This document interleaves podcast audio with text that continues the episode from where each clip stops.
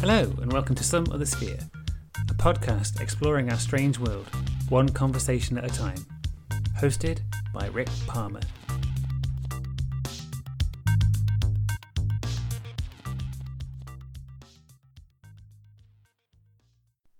Joining me for this episode is paranormal psychologist and writer Evelyn Hollow.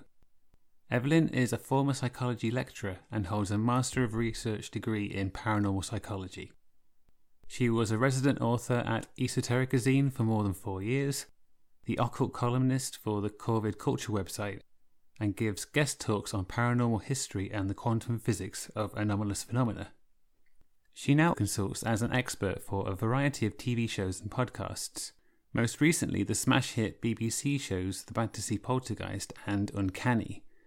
She is also one quarter of the team on the new TV show Spooked Scotland, which began airing on the Discovery Channel in May 2022. I start the interview with Evelyn by asking about how her career investigating the paranormal began and her approach to this from a psychological and scientific perspective. We also discuss the role and importance of consciousness in understanding the nature of happenings such as hauntings and poltergeists. As you might expect, the Battersea poltergeist made its way into the conversation, as well as some of the theories about what might be the cause of cases such as that and other types of paranormal activity. It was a very interesting chat. Enjoy! Evelyn, welcome to the podcast. Thank you for having me. You've had a varied career investigating and researching the paranormal. How did that all get started for you?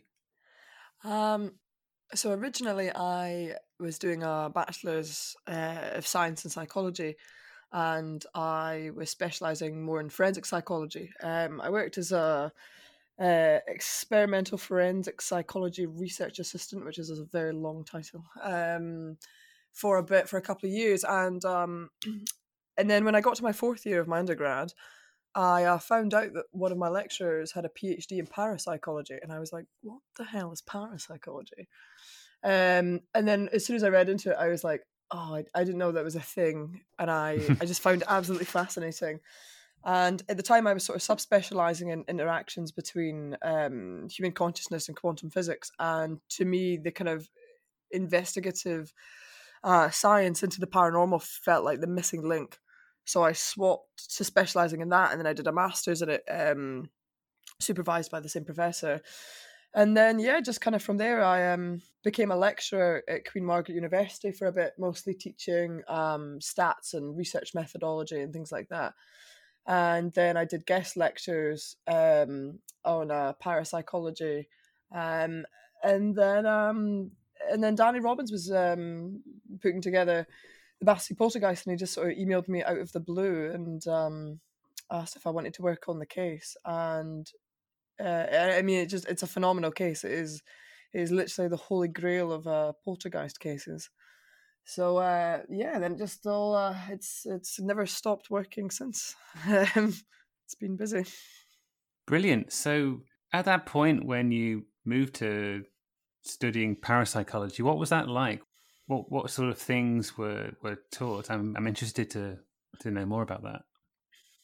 So, for me, I um I specialized in uh, looking at kind of priming effects. Uh, God, what did I do my undergrad dissertation on? Uh, um, I think my supervising professor had an interest in like vitality, which is when people endorse this belief that things have uh, a kind of you know vitalism, this kind of uh, vital consciousness. They attach conscious properties to non-conscious things and he was sort of interested in that. So I looked at priming effects and things that affect um, endorsing paranormal beliefs. So I looked at um, you know social background. Uh, I looked at even if the wording of certain things or the context of certain situations could influence a person to endorse the paranormal and just kind of looking at you know what's happening in the brain when somebody endorses a paranormal belief and uh, can that you know can certain things manipulate that or are certain people more likely to believe in the paranormal than others um, and but i mean it's quite a varied field um, edinburgh university has the Koestler Parapsychology Unit, which is one of uh, very few parapsychology units in the entire world. Um, in fact, in the UK, I think there's only a handful of us that are parapsychologists. Um, obviously, myself, um, Ciarán, who I worked with on Bat Polton, some uncanny stuff. Uh, Caroline, I want to say Caroline Watt, who I think is the head of KPU at Edinburgh. But other than that, I actually can't name any other parapsychologists in the UK off the top of my head. Um, so it's quite a niche area, but everybody's got a different kind of research interest. Um, it just depends, really. Some people are kind of looking at the neuroscience, like what is biologically happening in the brain when you endorse paranormal belief. Um, KPU do a lot of research into things like precognition um, and also like telepathy, ESP, things like that. Um, and I was sort of kind of more looking at the actual kind of social psychological aspect of the paranormal like the kind of you know where does the paranormal fit into human culture and how does our environment kind of shape our brain and our paranormal belief. That was more my area at the time. And uh yeah. Cool. So when you were when you were studying parapsychology and when you started doing that what was your sort of attitude to paranormal phenomena? What what was your opinion on it? Um I kind of mixed beliefs because I came from a background of uh, you know having grown up kind of with the, the paranormal, and it wasn't ever really treated as being re- really really fringe or abnormal. It was just these are things that happen, and so to me it was just okay. Th- if these are things that happen, then what is the science of them? So I was f- quite fairly open um, to things. Um, and I think also personally as a as a as a pagan, um, I already had you know kind of my own personal beliefs in certain things. Um, so it was it was an interesting task, you know, of of separating what you personally believe and what you're what you're doing as a scientist. In the same way that you know there are physicists who might be Christian or might be Buddhist or Hindu or Islamic or things like that, and you know how do you kind of how do you kind of make sense of having personal beliefs and also being a scientist at the same time? Um, but I was yeah, I was fairly open. I've always had a keen interest in the paranormal. Um, grew up with a, with a in a family where things happened, and um, my mum talked quite extensively and quite openly about, you know, paranormal things and uh, and occurrences. And I also just grew up with a, like a lot of like horror media and things like that as well. And I, and I still do. I, I very rarely watch anything that's not horror, to be honest. um, so I've always kind of you know been interested in the kind of the the boundaries um, of what we think we know is real, what what we think can and can't happen. So, uh, yeah, I already had a had a fairly keen interest in it, um, and I uh, I think for me, I was I always was interested in being a forensic psychologist, and it's a very busy field. You'll never be short of work, um, and I was good at it, and I was on on completely on track to to probably go into like a fairly well paid job and be a pretty good forensic psychologist, but um, I knew that I would lie awake in bed every single night and be like, but what if I had followed parapsychology instead? And so I kind of had that moment of, I knew I would regret it if I didn't if I didn't change my speciality. Um, despite the fact that one of one of the other lecturers said to me that it was career suicide right. um, because it's such a niche. To, like forensic psychology is so busy and um and and lucrative, and you're never short of work and and things like that. And you know, to them, they were like, "You're going to be a parapsychologist. You're going to wreck your career." And I have never stopped being busy. I am the busiest I have ever been. Um, so it kind of kind of went the other way for for me. No, that that's that's brilliant. Um, something else I'm interested in is what is your experience of academia in general's attitude to parapsychology and the paranormal been, both as being a student and a, a lecturer?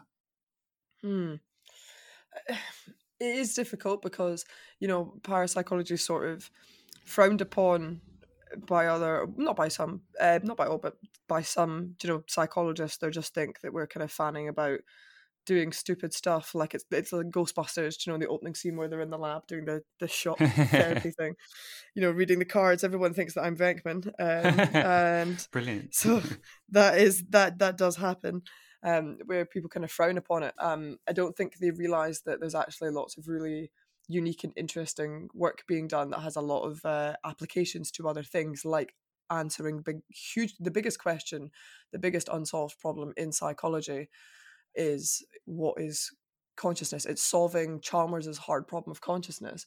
And a lot of work in parapsychology actually kind of works towards that. Um, but I think, yeah, people think that we're just sort of. I think there's also a kind of interference because of media as well. Do you know, there's a lot of um, like on YouTube, there's a lot of you know ghost hunters and things like that, mm. and so people think that parapsychology is is ghost hunting, and it and it's not. um, sometimes the you know the two do overlap, where you're if you're working in the field, if you're going to these locations and try to test things or um, be asked to consult on things like I have done um, but uh, yeah, it's definitely not that. And there is, you know, I, I think from the public, there's generally there's a huge interest in it. It's a very niche area, and it's very hard to get into because you can only get into it if you can get another parapsychologist to supervise you because somebody has to be able to mark your work, obviously. Um, and that is very, very difficult because there's so few of us. So it's a very niche area with a lot of interest. But from within academia, yeah, there's kind of a mixed thing um, and certainly from other scientists as well because i can't remember who who it was that said um, all science is physics and the rest is stamp collecting um, right. there's definitely this attitude that if you're not doing you know basically if you're not doing physics then you're not doing anything important um, and the social sciences sometimes get a bad rep because of the way the information trickles down and becomes like kind of pop psychology and it gets misinformation and weaponized and you know just general nonsense. So um, I think the social sciences in general get a bit of a bit of a rep from other uh, scientists, and then the parapsychologists definitely on top of that. Um, so it's a bit of an uphill struggle, I think. Oh, absolutely. Yeah, I I do sympathise. Um, I was going to talk about that. Uh, materialist science, especially, seems it's hard not to see it as the enemy of the study of the paranormal and research into that. And when you were talking about how you were using science as part of your career, how do you you use science in in your work, and what do you think science can achieve in terms of understanding the paranormal and perhaps um, giving it some more respect? I think we have to, you know, we have to investigate anomalous phenomena and you know that is the point. If we have these things happening that seem to violate the rules of certain sciences or, or or of certain you know laws in physics then i think that's an incredibly interesting thing to be looking at. You know why does it violate that? Because to me you know the parapsychology should be creating paradigm shifts um and what we think we know and what we don't know. And to me certainly over the years what I've kind of worked on the most is two things. And it's first of all, it's categorizing phenomena because you can't analyze or or test things unless you know what you're testing. That's like rule number one of science is make sure you are measuring what you're supposed to be measuring. So if we can't all agree on what we're experiencing or or what type of phenomena has taken place, then it's difficult for us to assess and analyze. So I'm working to, uh, and I have been working to categorize phenomena to build scales to build um you know kind of guides and I've, I've been working on a, on a manuscript for what feels like a lifetime. Um you know kind of hauntology handbook of um what's his working name at the moment? Um of categorizing phenomena. And the second thing is that eh, for me it's trying to understand that if to me consciousness i believe that consciousness is particulate in nature or you know we, we could say molecular but i think even even smaller than that um, in nature and as such is not governed by classical physics it's governed by quantum physics. And it's governed by quantum physics suddenly lots of things that to other people might look like you know magic or impossible suddenly become very possible. And i think that is what you know the par- paranormal phenomena is. I think it is you know as einstein once called entanglement spooky action at a distance these mm. things that look impossible and they look like magic, but it's not. It's just quantum physics being as weird as it always has been. Um, and I think that is that to me that is our gateway into understanding uh, quite a sizable chunk of paranormal phenomena, especially say things like you know ghosts or poltergeists or things like that, things that interact with the, the environment and us. Um, and uh, so I've kind of just been working on working on that and kind of trying to join the the dots together. And I mean, I, I started working on that when I was like mm, 21 or something. I was I was very young, and I'm I'm still working on it now. Um, and we are making incredible advances. Um, you know, there's there's research labs that can now um, not only have we proven that entanglement is real, but we've also we're now at the point of being able to do it with very nearly uh, things that are visible to the human eye. It's just absolutely incredible, and I think as that keeps going, as we keep understanding more and more and more, um, right down into the smallest parts of quantum physics, you know, quarks, neutrinos, and the rest of it, understand how they violate these you know these rules that we thought were in place um, we're going to be able to understand a lot more of um, you know seemingly anomalous or paranormal phenomena Hmm. so um, the the standard model for physics as I, I guess I understand it which might not be very well but um, is that matter is primary and mind is secondary is the work that you're doing so is that sort of flipping that and saying that mind is primary and matter is secondary? Yes kind of yeah. So so the, the, the easiest way for me to explain this would be that in the um in obviously one of the one of the most well known experiments in in physics was um you know looking at superposition. So you have a you know um a Geiger counter that will go off whenever um it detects um I think they used photons for it um in a box. Now, up until the Geiger counter goes off, basically um, the photon can be in in either boxes, um, and you don't know which one until it goes off. At which point, all possibilities collapse to a singularity. It is in box A or it is in box B, um, and the VNW treatment of the Copenhagen interpretation states that actually it's not because the Geiger counter is not you know it is it is also a a photo is, is you know is governed by um, certain laws of physics, and a Geiger counter is is a macro system, and so it is um, going to go off when it detects it. But the thing is that the Geiger counter just goes off. But if no one is around to hear it, no conscious person, no no person is around to hear it, um, then it it doesn't you know the, the kind of argument is that well does it collapse to a singularity when the Geiger counter goes off or does it collapse to singularity once a conscious observer hears the Geiger counter going off at which point we can then consciously say okay it is in that box so to me if you try to separate um you know scientists if you try to separate consciousness from physics it doesn't work um, you know, we are part of the system. We are required in order for that system um, to occur. And so it's strange for us to kind of pretend that we're not part of the system. You know, we don't have this inherent bias, and therefore I think that you know consciousness has to be has to be considered. Um, and then we start asking ourselves, well, what is you know what is consciousness? And then that's when we start getting into um, there's you know there's there's lots of different theories about what it is and and how it's stored and what form it takes and how it operates. And um, we've been at it for an untold amount of years trying to work it out. Um, and um, but to me I think the systems are are interlinked. Um, and I think that once we understand that the two are interacting with each other um, simultaneously and are simultaneously being kind of rewritten um, and modified by each other, um, we'll have a better understanding of how things that seem, you know, like impossible or things that seem like magic are are not. Right. Yeah. When you uh, when you were studying parapsychology, and I'm sure I'm sure when you were teaching it, what was the first investigation that you did? Was that when you were at university studying parapsychology? Ah, uh, yes, yeah, yeah. So the first the first research work I did in it was when I was doing my uh, my undergrad. Um, it would have been for my my dissertation, I think. Um, we'd had modules previous to that in um, the psychology of religion and things like that. So you know the kind of psychology of paranormal belief, um, but it's it's more, um, but it was less about paranormal phenomena and just about actual you know belief basically. Um, and so we'd already kind of had that. But yeah, the first the first actual research that I did was when I was doing doing my undergrad. And was that did that involve field work, investigating places that were reputed to be haunted?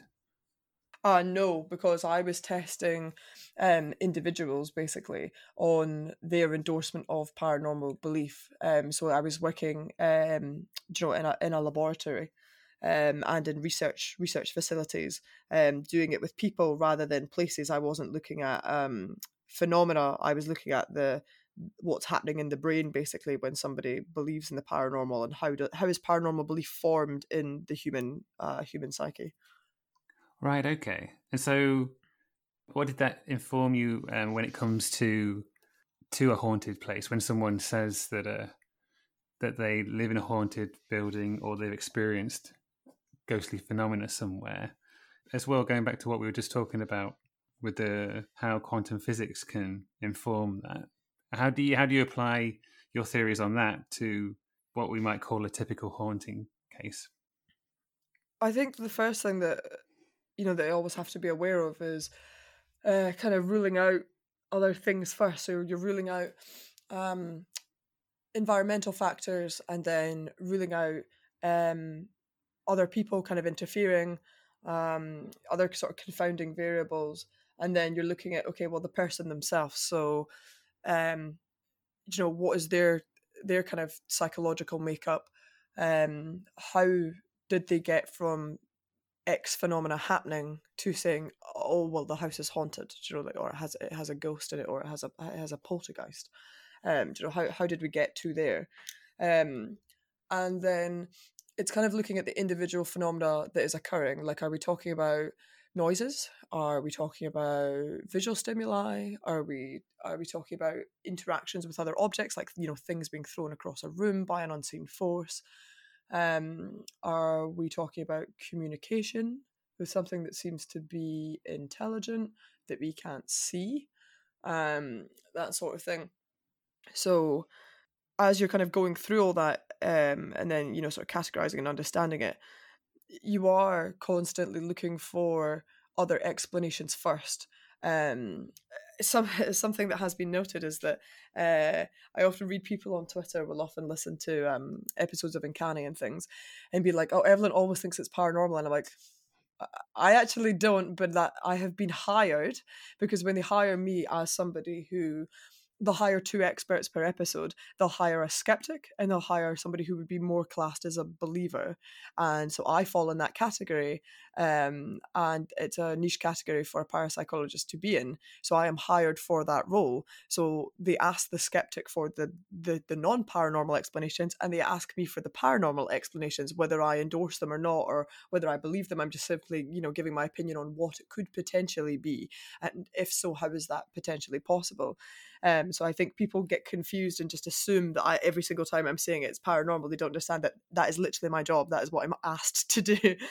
Um, so, but when I when you're investigating these things, that's not what happens initially. You are immediately working top down as you always should in science, because the point of science is not to prove things. The point of science is to disprove things. You're constantly mm-hmm. narrowing down things, ruling things out. So we do that um, and rule out environmental factors and other things like that.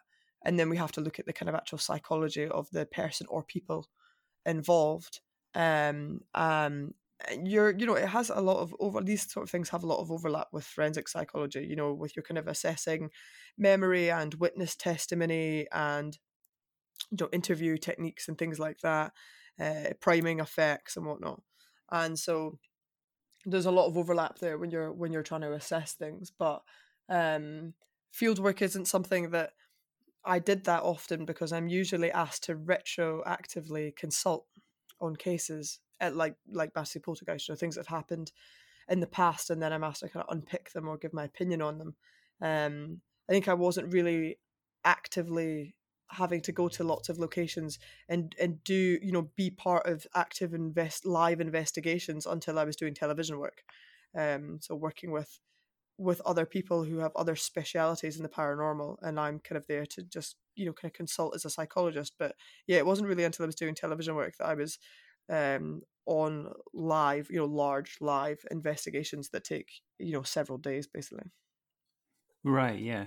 Um to me the the classic impression of a haunting is always that the building the location is affecting the person. I think in, in, a lot of movies as well. That seems to be how it's depicted. But the the the person, the experiencer, is also really important. Do you think that that more focus needs to be put on the experiencer as part of the haunting phenomenon? Yeah, because I mean, you know, you've got to ask why. Is it just that it's happening to? You know, is the phenomena happening in one specific location? Um, is it happening within one specific artifact? Because to me, I always say that haunted houses are artifacts. Um, you know, is it the actual land it's on? Is it the house? Is it a specific room? Um, and then is most of the phenomena does it is it happening regardless of of who's there? Um, is it happening when nobody's there, uh, or is it happening to one specific person? And if it's happening more to one specific person, you know, you have to ask yourselves why them. Like, what is what is the attraction? So, what is the point of interaction with them? Hmm. Um, hmm and it's something that we see kind of less in hauntings and more in poltergeist cases that there's usually um uh you know a particular person that it seems to focus on more than more than anyone else um and so they always become a, a point of real interest from a psychological perspective um but it also makes it difficult sometimes to assess the phenomena because um they're so they're so tangled up in it you're kind of always looking at it framed from their lens. Um, and I think it's also easy to just assume that if lots of phenomena is happening to one person, then actually it must be the person creating it, you know, themselves, um, and uh, rather than an external force. Um, and it's it's quite difficult to unpick sometimes, but yeah, you're always asking yourself why this person. Hmm. I mean, like you were just saying, there poltergeist cases, especially, there just seems to be this perfect mix of of everything that creates this these things that happen. There, there's a, a lonely or creepy location. Often, the poltergeist phenomenon centers around someone who is stressed out or going through some sort of psychological trauma or, or just a you know a difficult time. Do you, what do you think about poltergeist cases? Is is is that an accurate viewpoint? I think um, so the poltergeist cases, poltergeist cases are actually incredibly rare. Um, they are depicted a lot in um, you know film and television and books and things like that because they're incredibly dramatic um, and very very intense. So I think people think they're more common than they are. They're actually super rare. I think they are arguably a full blown poltergeist is arguably the rarest type of paranormal phenomena, and so there's not a lot of cases to work on, which is why cases like you know Battersea Poltergeist are just so so insane. Um, you know, a case that spanned ten years. It is, to the best of my knowledge, the longest running poltergeist case ever. Um, and so there's so much to work with. And when you're looking at these cases, there is somebody being focused on. The kind of two theories are well, this thing is sort of latched on to a person for whatever for whatever reason, is it a case that they were more susceptible for whatever reason, whether that's um, you know physically or or mentally? Um, is it there's this kind of theory that it's feeding off of this person, like this person's whatever is happening to them, they're kind of like the battery and they're powering it. There's another theory, it's quite old though, uh, called RSPK, which is recurrent spontaneous psychokinesis. And this states, it was William G. Roll that came up with this, and this states basically that a person doesn't know they're doing it, but they're actually creating the poltergeist. Like there's they're somehow through psychokinesis isn't you know the ability to to move objects or whatever with your mind that they don't know they're doing it but when they're really stressed out or they're freaking out or they're going through trauma their their body is actually somehow projecting this sort of zero point energy and it's causing havoc in the house and they don't know that they're doing it but they're actually the cause of the poltergeist. Um, so there's a couple of different theories but yeah it's either that a poltergeist is feeding off of the person or that the person is creating the poltergeist themselves hmm yeah i remember listening to the, the Battersea podcast series which was excellent and there's a part in that case where they decide to get the girl an exorcism, and it just I was just listening to that game. That's the the worst thing you can do. I was like, don't do that. You're just going to make things much worse. And whether that's psychological or whether that's doing something, you know, sort of some sort of spiritual effect on what's happening. Either way, I was just like, don't do that because you're almost you're almost giving the the energy, whatever it is, like a an identity and a and a malevolent one as well. Mm-hmm. Yeah, I think especially also exorcisms are extremely, extremely dangerous and largely deeply unethical.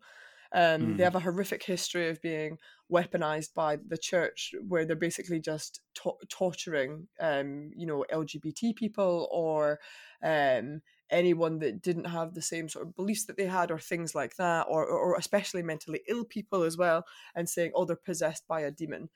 Um, this is a huge issue historically people have died um quite a few cases and and it still goes on to this day um i i, I literally just read about a case where a, a girl was killed during a an exorcism not i don't know not even nine months ago i think um and so these, these things are extremely dangerous and in the battersea poltergeist case you know you had I can't even remember the guy's name. I think he worked with Shirley's dad, if I mind right, and he fancied himself a a medium or a psychic or something, and then suddenly decided he was going to do an exorcism.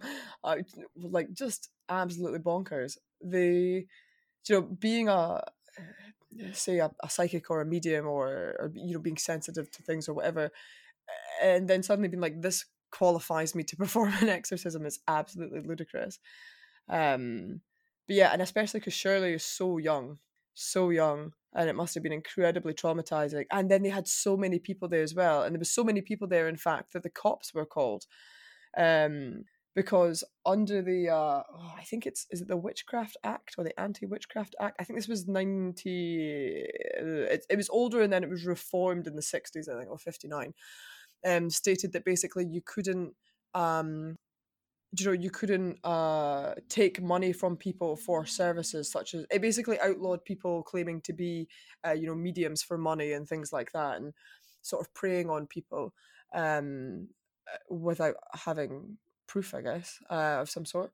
Um and so that it also outlawed the like practicing of um like black magic and stuff as well although how the hell did they class you know what was black magic Hmm. um you know um outlawing things like that. And so um the the cops turned up because they thought that they were performing some sort of black magic ritual and and and halted it. There was all sorts of chaos. But yeah it must have been incredibly traumatic for shirley. And uh these people are deeply unqualified to be doing it. Um and exorcisms as a whole are, are generally incredibly uh, or certainly can be for the vast majority of the time are incredibly unethical and very dangerous and uh, should not be undertaken by random people who think they know what they're doing because uh, people do die. Mm, yeah.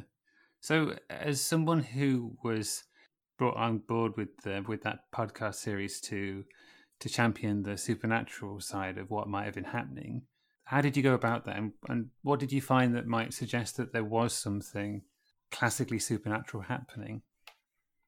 Well, in that in that case, I mean, you know, right right away, um, the sheer volume uh, of phenomena that we had to work with was incredible, and then from there, um, you've also got the different types of phenomena. So poltergeist cases can start with a few different ways, but they usually start with smaller things like noises, and in this case, it did kind of start with know, sort of tapping and scratchings and things in the wall.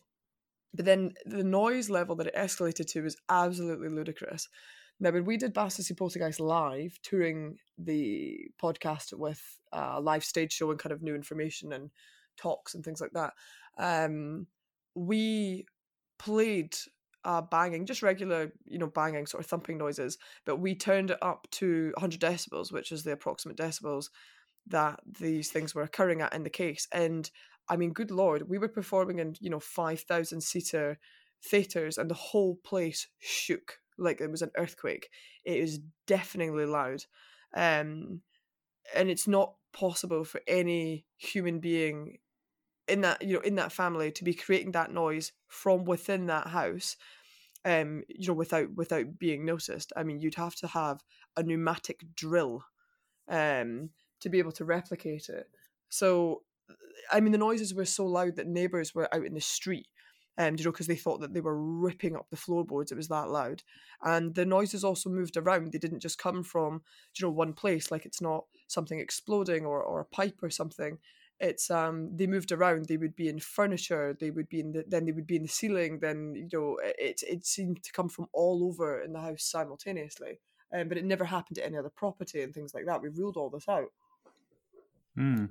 Um, and so that's the kind of first thing that jumped out to me that was super interesting because it just went on and on and uh, every single night and we just yeah i mean just the the level um that that occurred at and then it just got increasingly weird um do you know the before you even got to the kind of communication stage and things like that, you'd have all sorts of stuff. I mean, there's stuff that we never even got to cover in the podcast because there was literally so much phenomena.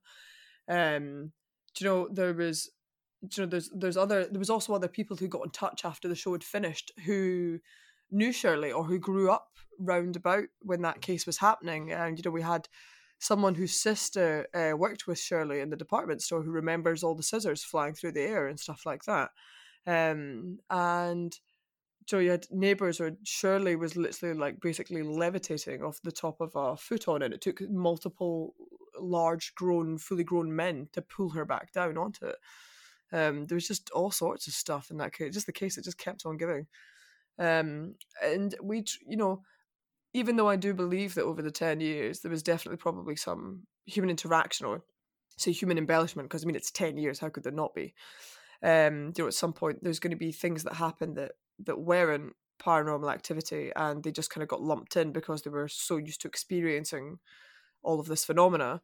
And there'll also be times where, yeah, people probably interfered or embellished on it or added stuff to it um, because nobody was believing them or, um, you know, just got sick of it. Um, I do expect that, but it doesn't take away the fact that the core kind of chunk of the phenomena is absolutely ludicrous. And we looked at it from every single angle and just could not find an environmental explanation or a psychological one or anything. It, there's so much phenomena in that case that is just with with so many witnesses as well. I mean, we're talking like sometimes like 10, 20 witnesses from all different backgrounds, which is important as well. All different backgrounds, all different um you know beliefs and things like that um who all experienced it from uh various parts of the phenomena were able to corroborate it um and there's just yeah there's just no way for me to you know then i'm left with well if i've ruled everything out and i'm left with the paranormal then i'm going to start looking at it from a, a paranormal explanation because that's how science works. Um so yeah for me just just an incredible case to have to have worked on and i don't think we'll we'll ever truly know but i definitely believe that not all of it but the core of the phenomena is paranormal in nature yeah yeah definitely. I remember in that case as well. It early on, it one of the things that happened was that a large ornate key was left in Shirley's bedroom, and I I found that really interesting. That's a what an object to begin that sort of thing with. Like you're literally being being given the key to something to some untapped power, perhaps. Yeah, it's a it is a strange one. You do sometimes get um so the apporting and disapporting of objects is rarer, but it is a step in um in poltergeist cases where objects suddenly will appear out of seemingly thin air or disappear uh, back into seemingly thin air. Um and uh it is unusual to have a to have it in a case, but it's um it it did crop up in other other uh, poltergeist cases where you did have these these objects um and you know it's then asking ourselves well where did this come from? or what does it symbolize? Um and you know what is the significance of it to the case? Um but in this one yeah in particular because it didn't it didn't occur later in the case it happens happens right at the start. Um it's one of the first things that happens actually. Shirley finds the key on a pillow.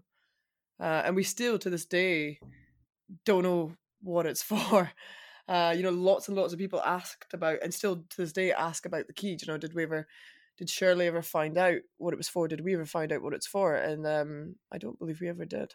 Um, so it's a, it's one that I think we'll just we'll just never know.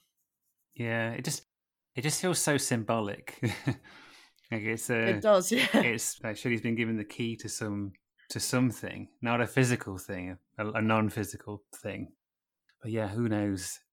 Um, another poltergeist case was uh, the Enfield poltergeist, and I remember reading the book about that. That this house is haunted, and they did some analysis of some of the banging sounds that were re- reported, and the analysis was interesting because in, in a kind of regular bang, the the peak of the sound wave for that is at the beginning of the of the sound of the wave, but in the Enfield poltergeist, it was in the middle, so it wasn't a normal bang like knocking on a on wood or some, on, on, a wall. And just thinking back to what you were saying about the incredibly loud sounds uh, that were heard um, in that house, it, that also seems to be part of it. Like the, the sounds aren't being made in a regular manner.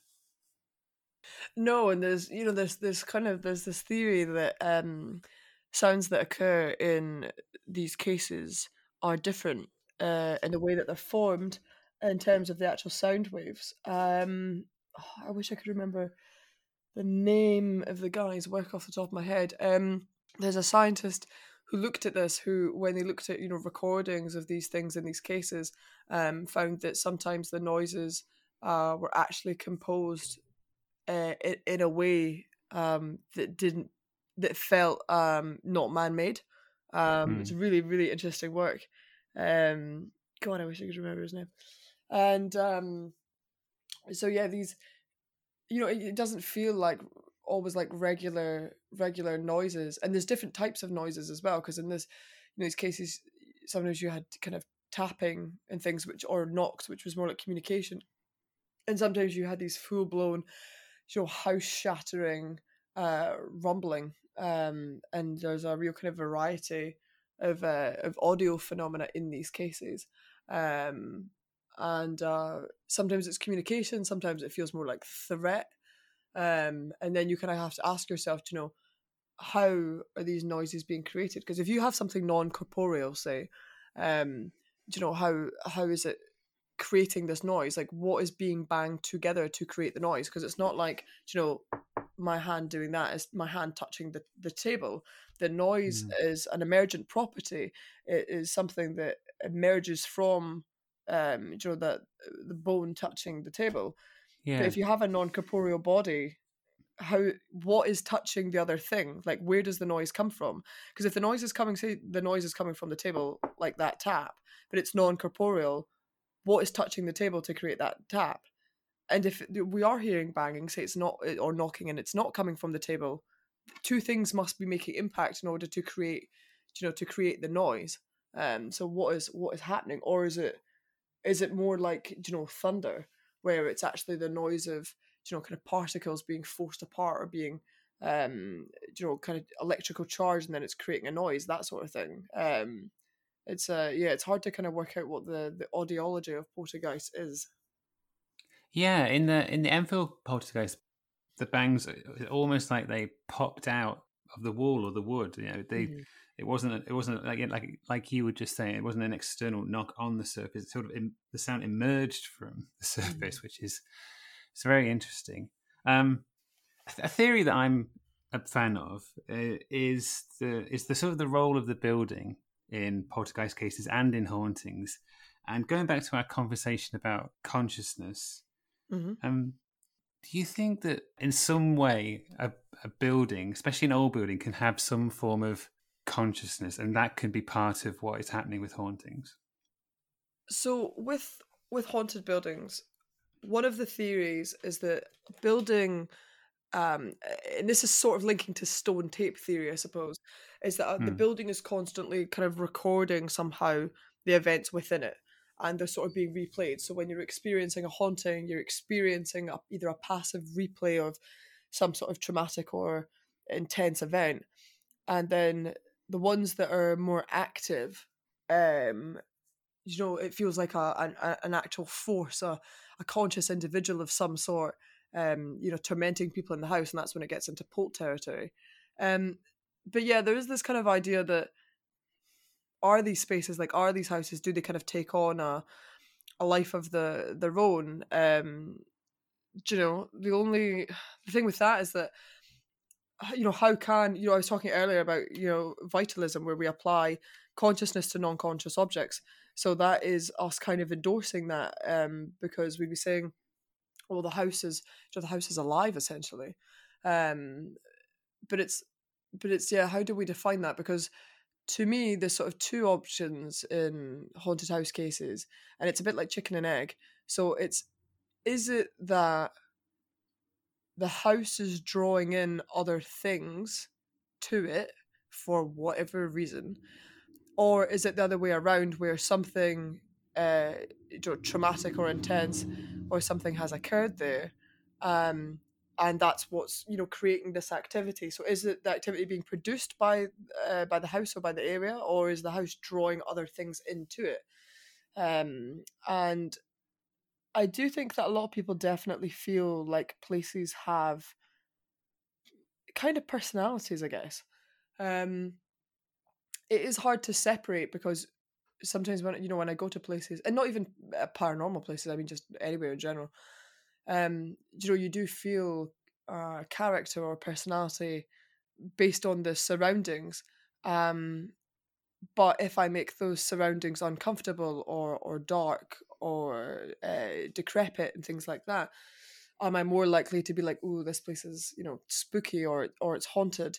And when events occur in these spaces, we find ourselves saying things like, "The house does not want you here," or you know, the the house is trying to chase a family away or things like that. Like the house has taken on a life of its own. Um, and I guess, yeah, I mean, it's hard for me to look at how that would be how that would be possible. Um, and yeah, it, it is something that definitely comes up in a lot of uh, in a lot of cases. You know, we we ask ourselves, how does a house become haunted? Um, and, and to me, it's it's as simple that um, you know, having previously specialised in, in cursed and enchanted objects, houses are ab- can absolutely be cursed objects because it is an object, it's an artifact. So once we kind of accept that, we look at well, eh, you know, it can be haunted because can it can anything can everything be haunted if you try hard enough? Yeah. Um, You know, like why specifically a house? Surely anything could potentially be haunted. Um, you know, what are you know, we really don't have a categorization for that, which is why I've been trying to work on categorizing things like this, like, you know, like haunted houses, because so that we can maybe agree on um, how these things become haunted. And then we can say, okay, well, is that, you know, is that possible? Do you know, is the, does the house take on some sort of consciousness um, itself rather than like there being a spirit in the house? Is it the house itself that is causing the phenomena? Yeah, I'm a fan of the idea of co-creation in paranormal phenomena, which doesn't mean that neither thing exists, but it's sort of it's a it's almost like a perfect combination of people in the building, and mm. this phenomena happens. And going back to vitalism, I wonder if sometimes, in certain cases, people who are animate can somehow transfer some of their energy over time to inanimate things like a house. And if a house is lived in long enough, it gains some sort of vitality. I, I, know what you're saying about vitalism, but I wonder if if that kind of concept fits. It, it fits within the un- understanding of the paranormal. Yeah, like energy transference. There is, um, yeah, I mean, there's definitely people. Some people believe that um, an energy transference that you can sort of somehow transfer, whether it's I don't know, whether it's consciousness or whatever however they define energy like what sort of property it takes on but there is definitely people you know who believe that that can be um that can be transferred um you know even in, in modern day terms you know where we say like a place has got like good vibes basically we're saying that it's you know it's it's it's giving us whatever you know safety or enjoyment or a good time or or peace or happiness or whatever and you know how how do we get that and then other people, you know, might go into some of these buildings and be like, this place gives me mad, like, you know, really bad vibes. And, you know, how do we, and is that, you know, although it's us just saying how we feel in the environment, um, you know, people do definitely believe in, some people believe in energy transference. Like if you went to, say, like a, a really old mental asylum where, where likely patients were probably tortured and really horrific stuff happened, um, you know, is it possible that all of that trauma somehow transfers into the place itself, and that's how it becomes, um, you know, the building itself becomes tormented. It becomes a reflection of the the trauma that it's endured. Mm, yeah, yeah, absolutely. Um, recently, um, you're in a, a TV series called Spook Scotland. So tell us a little bit about that and how you got involved with that show. Um, so they kind of they pitched me. Um, eh, the production company was Tern, um, and uh, it's made by uh, the Discovery Channel. Um, so Discovery in turn um, pitched me this idea for a show set in Scotland, um, where we're going to lots of different locations, lots of really beautiful, big, kind of dramatic locations, um, and just kind of looking at the history of them, and you know, and and the, the Scottish history surrounding them, and then okay, well, why are these locations said to be paranormal? And they wanted to put together like a really diverse group of people. Um, so Gail Porter was there just just to present it, basically, just to kind of be the you know she had um no kind of skin in the game. You know, she was um there to just purely experience, basically, um as a as a as a bystander and to present it. And then you've got um Chris Fleming, um who uh, was hired to be uh you know say a, say a medium essentially. Um, and then you had Ryan O'Neill, who was the tech guy. So he runs Haunted Scotland, which is um, you know paranormal investigator. So he had lots of equipment and technology, and so he's there kind of recording things and going, okay, well, how do we measure the phenomena?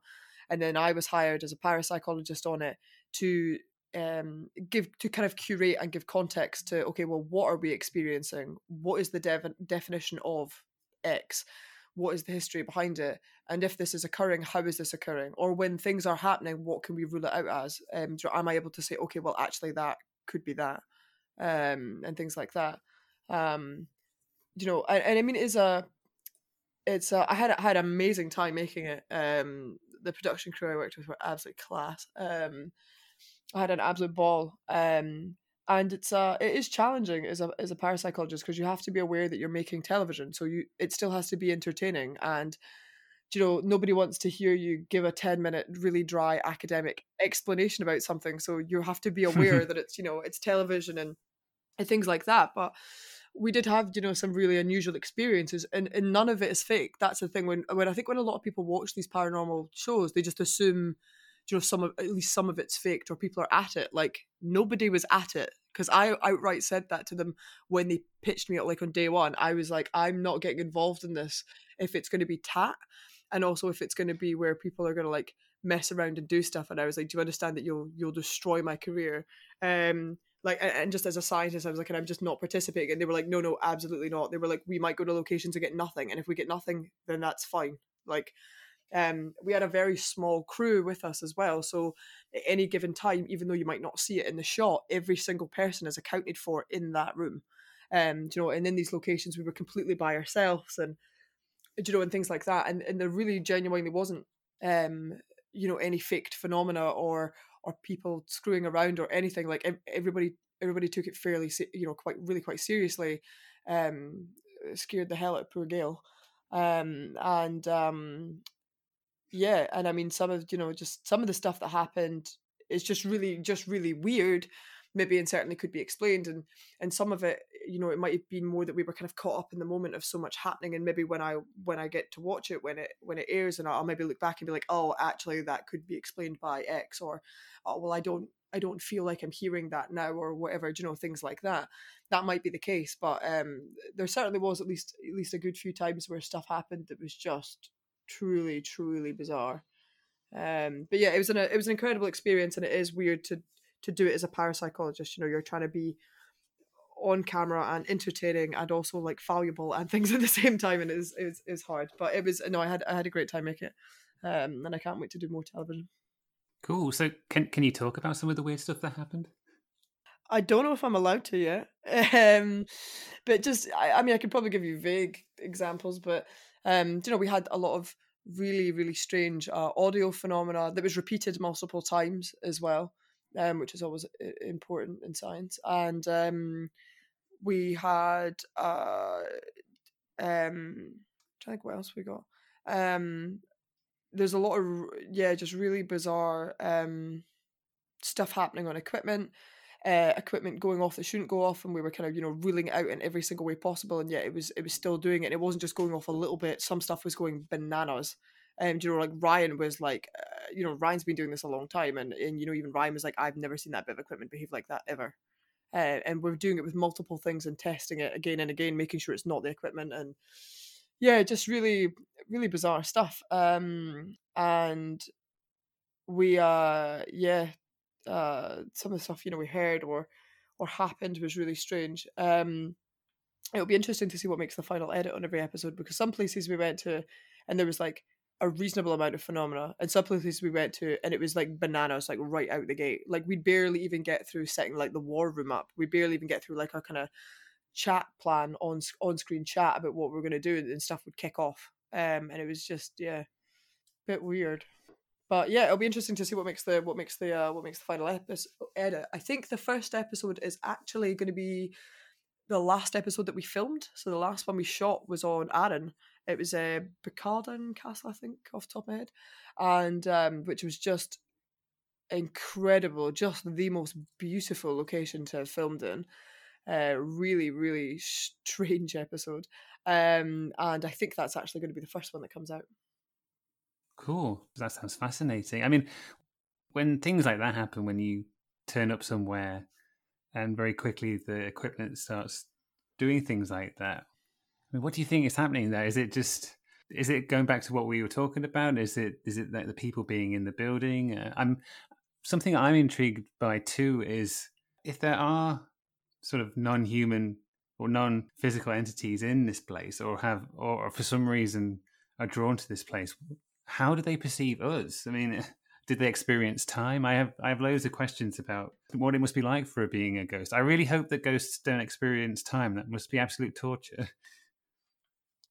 There's a there's a film called um, American Ghost Story. It's got Casey Affleck in it that is basically about that, where he dies and becomes a bedsheet ghost, and he's just kind of left there as, as other thing. You know, no one can see him. I don't think, and other you know people move in and out of the house, and kind of time goes on and on and on. He's just kind of stuck. Um, it's really good, and um, yeah, I mean, I don't know if we'll ever know the answer to these questions. It's kind of like Nagel wrote a paper I think 74 or 84, um, called The Way in Which It Is Like to Be a Bat. And that was right when we were sort of, you know, looking at, okay, well, what is consciousness? Like, how do we, how do we, how do we even know what the other person is? You know, everything is like a shared hallucination that we've just all agreed on, basically. So, um, and that's kind of the thing that we're asking here, like, what the way in which it is like to be a ghost. You know, we'll never really know, like, what's it like to have non corporeal form or be able to swap between corporeal and non corporeal form um, you know, yeah, what must they think of us uh, if that is the case? And you know, and, and ghosts exist, and are they able to, you know, perceive us? Do they know that they're a ghost? Um, do they do they recognize us as as humans? You know, as things that they once were, or do they see us as something else?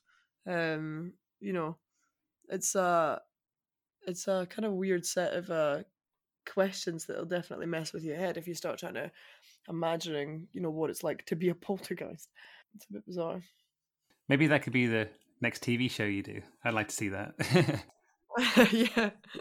Cool. Well, Evelyn, this has been a really fun conversation. Thank you so much for being a guest on the podcast. No worries. You're welcome. Thank you for having me. If people want to find out more about you and your work, um, how best do they do that? Uh, so I have a website, um, www.evelynhollow.com, which has got all my kind of contact and previous work on it, you know, links to lots of things and interviews and whatnot, and shows I've been on. Um, I'm also on Twitter as well, um, underscore and then Evelyn Hollow, and on Instagram as well, Evelyn Hollow. Um, and yeah, and you know, uh, I'm I'm fairly active on probably both Twitter and Instagram, but uh, yeah, my website's got all my previous stuff on it as well if they wanted to look through shows I've been on or podcasts I've done, uh, writing work, things like that. It's all on it's all on the website. Wonderful. Well, I'll make sure to put all that in the show notes. Sure. Brilliant. Thank you, Evelyn. No worries. Thank you. Thank you so much for listening to my interview with Evelyn. It was interesting to find out that although her background in studying paranormal phenomena is a firmly scientific one, In the Battersea Poltergeist and Uncanny podcasts, she was recruited to be what would be classed as a believer, which can traditionally be seen as the less rational viewpoint. It highlights the limits of using terms such as skeptic and believer when debating the reality of the supernatural. The psychology of paranormal belief is something that can definitely provide insights into the nature of the unusual experiences people report, though. And hopefully, as more research is made in this area, the level of acceptance that these subjects have within mainstream science improves, and more people are encouraged to involve experiences in studies connected with areas such as consciousness and quantum physics.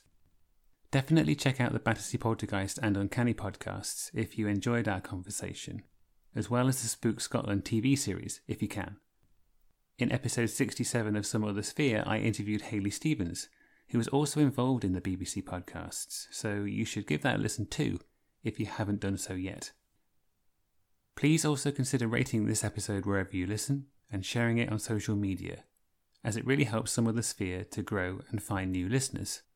If that's not really your thing, tell a friend who you think might enjoy the podcast, as it all helps. You can follow Some Other Sphere on Twitter at spherical underscore pod and subscribe on most of the well known podcast platforms. You can also support the podcast with a donation via Ko-fi. Details on how to do that are in the show notes. If you'd like to email me here at SphereHQ, the address is someothersphere at gmail.com. It'd be lovely to hear from you.